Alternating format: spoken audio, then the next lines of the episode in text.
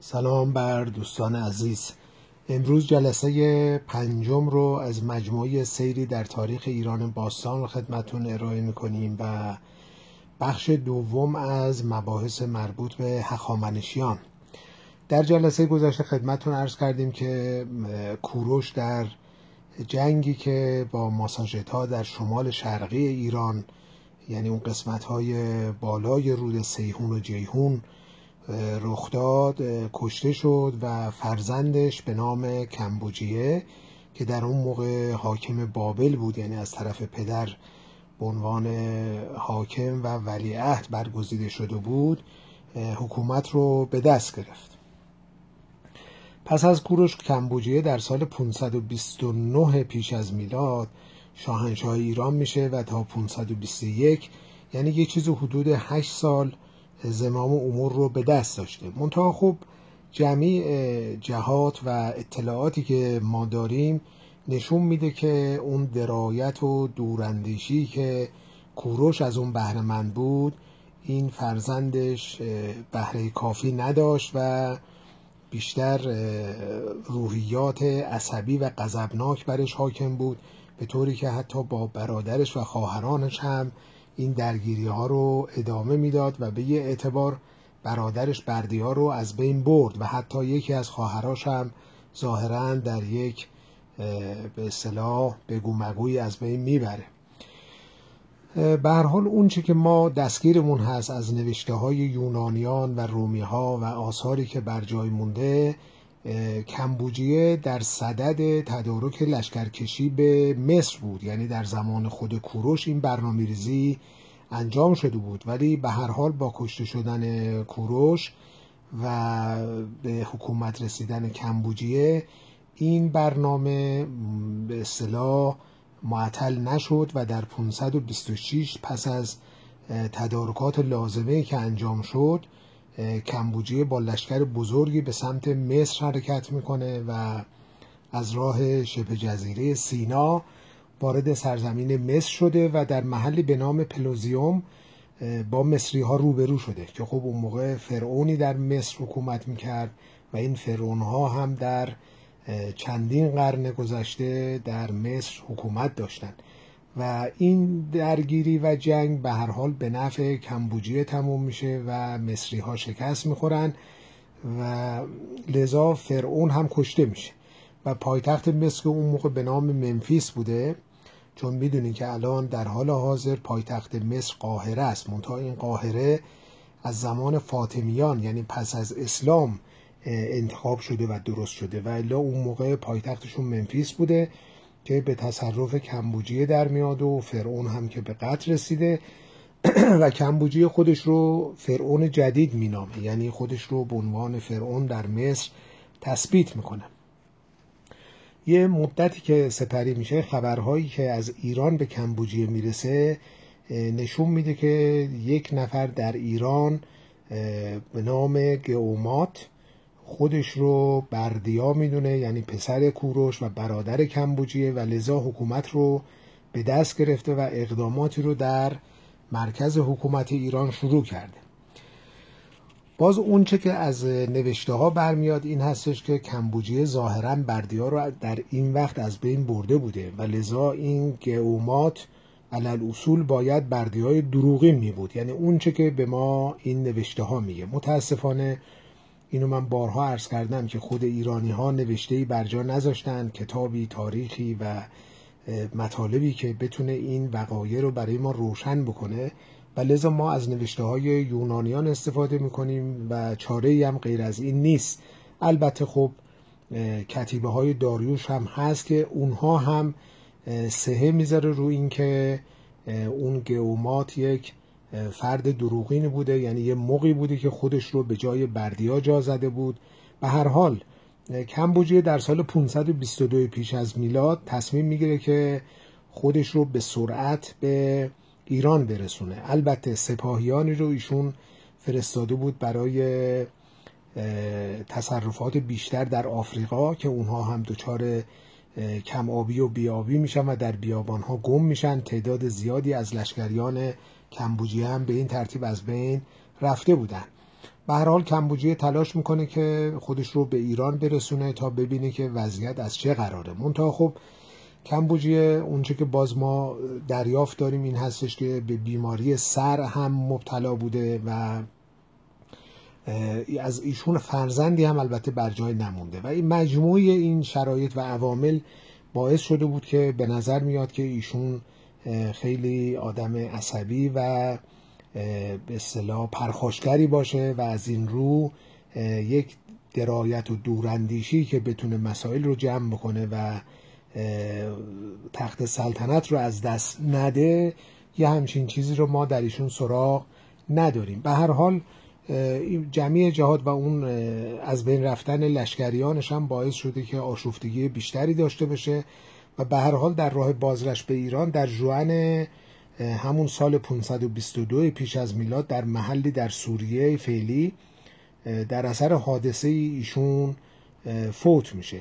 حالا اینکه ایشون چگونه فوت شده آیا کشته شده آیا اتفاقی براش افتاده داریوش در کتیبه های بیستون به ما میگه که ایشون به مرگ خود مرد. یعنی اینکه خودش باعث مرگ خودش شد و اونچه که در نوشته هم هست این هستش که ایشون خنجری به پهلوی خودش داشته که در اثر اصابت به زمین یعنی از روی اسب به زمین می‌خوره این خنجر به اصطلاح در پهلوی اون فرو میره و همین باعث بیماری و نهایتا مرگش شده. ولی عرض کردم دیگه این برای ما خیلی دقیقا روشن نیست چون شواهد دیگری در دسته که نشون میده که یک اتفاقات و یک اختلافاتی در میان بوده. به هر حال ماجرای گومات یا بردی های دروغین به صورت روشن و شفاف هم باز ما روش نمی‌تونیم انگشت تاکید بذاریم و ببینیم که آیا واقعا این گومات یه آدمی بوده که از مادها بوده و جز موقها بوده و خودش رو به جای بردیا جا زده بود یا اساسا اصلا بردیا بود. و این توسط داریوش از میون برداشته شده. ولی به هر حال ایشون به مدت هفت ماه در ایران ظاهرا حکومت رو به دست می‌گیره و در مجامع هم ظاهرا ظاهر نمی شده یعنی خودش رو پسر کوروش می‌دونسته ولی در مجامع و در برنامه های درباری شرکت نمی کرده حالا اینها اون چیزهایی هستش که ما از نوشته های هرودوت و کتزیاس و دیودور سیسیلی و اینها استنباط می‌کنیم. مجموعه منابعی که در مورد بردیا به ما میگه این هستش که به هر حال ایشون یا توسط کمبوجی از میان برداشته شده یا توسط داریوش و همپیمانان خودش. این منابعی که ما داریم خدمتون ارز کنیم کتیبه های برجای مانده از داریوش هست تاریخ هرودوت هست تاریخ کتسیاس هست که پرسیکا و تاریخ جوستین که مورخ رومی هست. اینها این مجموعه رو به ما میگن. منتها خب هر از چندی به صورت نوساندار این مطالب ارائه شده و آنچه که به هر حال مسلم هست حکومت هخامنشیان از شاخه کوروش دیگه اینجا متوقف شده. یعنی عملا دیگه کمبوجی از بین میره و بردیا هم به هر حال از میان برداشته شده.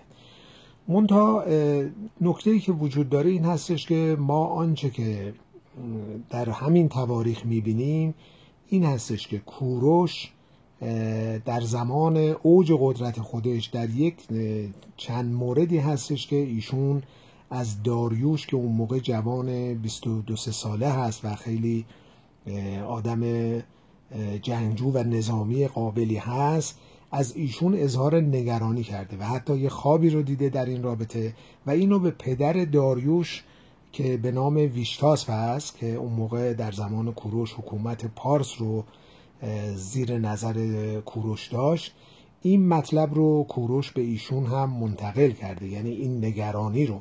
به هر حال این واقعه باعث میشه که حکومت از شاخه خانواده کوروش منتقل میشه به شاخه خانواده داریوش. البته اینها عرض کردم از یه ریشه هستن یعنی اون هخامنش که جد هشتم اینها هست از اونجا که به ترتیب میان جلو اینا دیگه مثل پسرموهایی هستن که در یک جایی به هم متصل می شدن و اون هخامنش بود. بنابراین هر دوی اینها هخامنشی هستن. منتها اون لاین مربوط به کوروش دیگه با درگذشت کمبوجیه و کشته شدن بردیا عملا متوقف میشه و از اینجا دیگه حکومت هخامنشیان در خط نسل داریوش ادامه پیدا کرده تا رسیده به انتهای حکومت هخامنشیان که خب توسط اسکندر مقدونی اینها به فروپاشی رسیدن. یعنی یه چیز حدود 230 سال که اینها حکومت کردن سی و هفت سالش مربوط به کوروش و فرزندش کمبوجیه هست و از اینجا به بعد همه این سالهای حکومت مربوط به داریوش و فرزندان و نوادگان ایشون هست که این مجموعه دیگه تقریبا حاکم هستن و شاهان بعد از داریوش هم به نام دارا خونده میشن یعنی نام عمومی اینها دارا هست. یعنی هر کدوم از اینا مثل اینکه خسرو مثلا نام عمومی شاهان ساسانیان هست نام عمومی این شاهان هخامنشی دارا هست. و خود واژه داریوش هم یعنی اینکه اصلا دارای صفات نیک یا دانش. بنابراین این واژه هم جا افتاده و ادامه حکومت اینها راه پیدا کرده تا انتهای هخامنشیان. داریوش هخامنشی از 522 پیش از میلاد تا 486 پیش از میلاد حکومت رو به دست گرفته و 35 سال هم فرمان روایی کرده. یعنی داریوش خب سالهای قابل توجهی شاهنشاه ایران بوده. و زمام امور رو به دست داشته و به مزی هم که قدرت رو به دست می‌گیره. یعنی اون زمانی که کمبوجیه کشته شده ایشون به اتفاق شش نفر دیگه از بزرگان پارس که مجموعه می شدن هفت خانواده یعنی یکیش هم داریوش بوده اینا بزرگان هفت خانواده هخامنشی بودن یا پارسی بودن که از پاسارگادیان اگر خاطرتون باشه گفتیم. و لذا اینها با هم شور و مشورت و جلساتی رو برگزار کردن نهایتا داریوش زمام امور رو به دست گرفته. پس بنابراین این یک اتفاقیه نقطه عطفیه که البته اونجا چون مباحث این هم مطرح شده که حکومت فردی نباشه حکومت یک نفر به نام شاه نباشه حکومت به صورت انجمنی باشه به صورت انتخابی باشه و یا به صورت یک سیستم دموکراسی باشه که اینها همه مردود شده و نهایتا داریوش زمام امور رو به دست گرفته و خب سالیان و سال هم حکومت کرده. و از زمانی که حکومت رو به دست می‌گیره خب طبیعتا در ولایت های ایران هم آشوب شده بود. یعنی اون ساتراپ هایی که گفتیم در جاهای مختلف بودن زیر نظر هخامنشیان اینا هر کدومشون یه شورشی کرده بود قد علم کرده بود و ادعایی داشت. بنابراین داریوش طی نه سال تعداد زیادی جنگ می‌کنه تا اینکه اینها رو سرکوب می‌کنه و همه اون ایالت های مختلف رو زیر سیطره خودش و حکومت خودش در میاره. به هر حال داریوش کارهایی که انجام داده در تاریخ خیلی خیلی مهمه. یعنی ببینین اگرچه کوروش به عنوان بنیانگذار هخامنشیان خب از درایت و قدرت و و صلابتی برخوردار بود و در تورات و الحاقیات تورات رو عرض می‌کنم به عنوان مسیح و آزاد کننده یهودیان هم ازش یاد شده. و لذا در تاریخ خب آدم خیلی برجسته ای هست. ولی کارهایی رو که داروش انجام داده در مقایسه با کوروش و کمبوجیه اصلا قابل مقایسه نیست. یعنی عملا پایه ها و ارکان حکومتی هخامنشیان رو داریوش تثبیت کرده و کارهای بسیار بسیار مهمی انجام داده که من الان چند تاشو خدمتتون میگم. اولیش این هستش که ایشون یه قدرت نظامی و اقتدار و امپراتوری رو به منصه ظهور رسون که در استانهای مختلف این قدرت نظامی رو تثبیت کرد. یعنی اون گارد جاویدانی که البته از زمان کوروش شروع شده بود ایشون تونست که این رو به معنای واقعی ساختار بهش بده و اون گارد جاویدان که ده گردان بوده هر گردانی هم ده هزار نفر یعنی صد هزار نفر اینا فقط گارد جاویدان داشتن که به عنوان یک قدرت نظامی برتر در تاریخ اینها مطرح شدن و اینها نبود مگر اینکه فعالیت های داریوش در این راسته بسیار مؤثر بوده.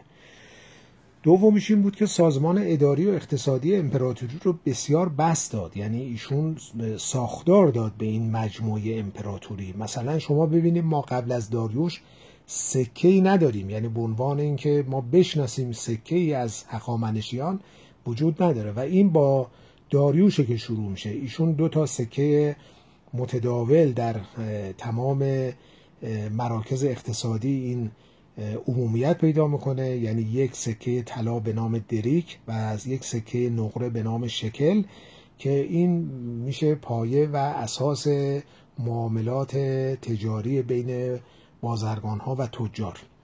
سومیش اینه که ایشون راه های شوسه ای رو در سرتاسر سر امپراتوری درست کرد و به خصوص که از شوش چون پایتخت داریوش یعنی بیشتر ایشون در شوش متمرکز بود. حالا شما تصور کنید که شوشی که در خوزستان فعلی ماست تا سارت که تقریبا اون قسمت انتهایی ترکیه فعلی میشه یک چیز حدود 2680 90 کیلومتر راه بوده و این راه ها رو تونست تنظیم می‌کنه و تجار و بازرگان بتونن به راحتی رفت آمد بکنن که 111 ایستگاه هم بین راه تنظیم کرده بود که این کاروان ها بتونن استراحت بکنن بتونن مبادله بکنن. خب اینها کارهای بسیار بسیار مهمی بوده که در 2000 و چند سال پیش این انجام شده. و یکیش هم تنظیم و برقراری سیستم مالیاتی روشن بوده که خب قبلش اصلا مالیات ها همینجوری تقریبا دیمی بوده ولی ایشون سیستم میده به این ساختار مالیاتی. بعد ایجاد چاپارخانه های پستی که بوده که به سرعت خیلی زیاد این نامه ها و مراسلات به اصطلاح تبادل می شده و یکی دیگه هم تربیت و نصب معمورین ویژه برای کنترل امور اقتصادی و نظامی بوده. خب می‌دونید که در یک پهنه بزرگ امپراتوری مثل ایران اون زمان که پنج برابر وسعت فعلی ایران بوده طبیعتا افراد از چارچوب های قانونی و وظایف قانونی خودشون عدول می‌کردن. و داریوش برای اینکه اینا رو کنترل بکنه مامورین ویژه‌ای که فقط به شخص خود ایشون گزارش می‌کردن در این ایالت ها در این ساتراپ ها نصب کرد. یعنی غیر از اون استاندار که به اصطلاح به عنوان ساتراپ در یه ایالت حاکم محلی بود زیر نظر حکومت مرکزی یک نفر هم در کنار این بود که این مسائل اقتصادی و نظامی رو مانیتور می‌کرد کنترل می‌کرد و اینها رو به مرکز گزارش می‌داد. اینها هم خود داریوش اسمشون رو گذاشته چشم و گوش شاه. حالا به یه اعتبارم مثل اینکه این یه نوع وزارت اطلاعات یه نوع وزارت پنهان سیاسی نظامی دیگه و چاره هم نبوده. یعنی همچین ساختاری رو ناچار بوده که درست بکنه ایجاد بکنه. و کار مهم دیگه که ایشون خب یه حفر کانال یا تورعه سوئز که می‌دونین کانال سوئز الان در مصر یعنی بین دریای مدیترانه و دریای سرخ در نقشه اگر ملاحظه بکنین این کانال سوئز در زمان فرعون یعنی قبل از هخامنشیان تلاش کرده بودن که ایجاد بکنن ولی نصف کاره مونده بود و دیگه اون قسمت هایی هم که حفر شده بود تقریبا پر شده بود از خاک و به اصطلاح چیزهایی که در طول زمان. و داریوش این رو به تشخیص خودش فکر کرد که باید احیا بکنه و احیا هم کرد و این کانال خب اون موقع بسیار مهم بود که امور بازرگانی و تجاری رو بسیار سهولت میبخشید. و دیگر از کارهای مهمش تقسیمات کشوری بوده به نام ایالتهای سیگانه. یعنی این امپراتوری رو به سی ایالت تقسیم کرد که در هر کدومشون یک ساتراپ یا در فارسی بهش می‌گفتن شهربان. اینها رو نصب کرد که بتونن مسائل کشور رو به راحتی اداره بکنن و مسائل رو به مرکز گزارش کنن منتقل کنن و امور کشوری دچار اخلال نشه. خب از داریوش هم همچنان که کوروش در بخش الحاقات تورات ازش به نیکی و بزرگی یاد شده از داریوش هم به همین ترتیب یاد شده. ولی خب کوروش رو به عنوان مسیح یاد کردن اونجا. خیلی به صلاح مانو دادن راجب کوروش. ولی راجب داریوش من فکر می‌کنم یه مقداری حق ایشون به لحاظ کار کرد و عمل کرد یه مقداری در محاق هست. یعنی اینکه مثل اینکه در پرتو شخصیت کوروش شخصیت داریوش شاید به درستی دیده نشده. یعنی اونچه که من دارم میگم بدون هیچ حق و بغضی می‌خوام عرض کنم که کارکردهای داریوش برای تثبیت این امپراتوری بسیار بسیار موثرتر بوده. البته خوب اون ابتدای کار بوده یعنی کوروش در ابتدای کار این تأسیس رو انجام داده این حکومت رو به وجود آورده و پایه ها رو گذاشته. ولی داریوش فرصت پیدا کرد در این 35 سال بتونه کارهای بسیار بزرگی انجام بده و از جمله کارهایی که ایشون انجام داد این بود که معمولا در دربار این رسم بوده که اینها معمولا برای تثبیت خودشون ازدواج های فامیلی مهمی رو انجام می‌دادن. بنابراین داریوش انقدر باهوش بود با اینکه زن داشت و بچه داشت و اینها ولی با دختر کوروش به نام آتوسا هم ازدواج می‌کنه و این باعث میشه که این دو خط خانوادگی یعنی این دو خط پسرموهایی که هر کدومشون صاحب یه مجموعه خانواده بودن این یک مودت و یک به اصطلاح یگانگی هم ایجاد شد به طوری که داریوش از آتوسا صاحب چهار فرزند میشه که بزرگترینشون همون خشایار شاه هست. البته خشایار شاه یعنی هی آخر نداره. این رو دقت بکنید خشایار شاه اسمه. نه اینکه خشایار چون من دیدم خیلی جاها می نویسن یا می‌خونن خشایار شاه. مثل اینکه خشایار اون شاه اومده چسبیده به این.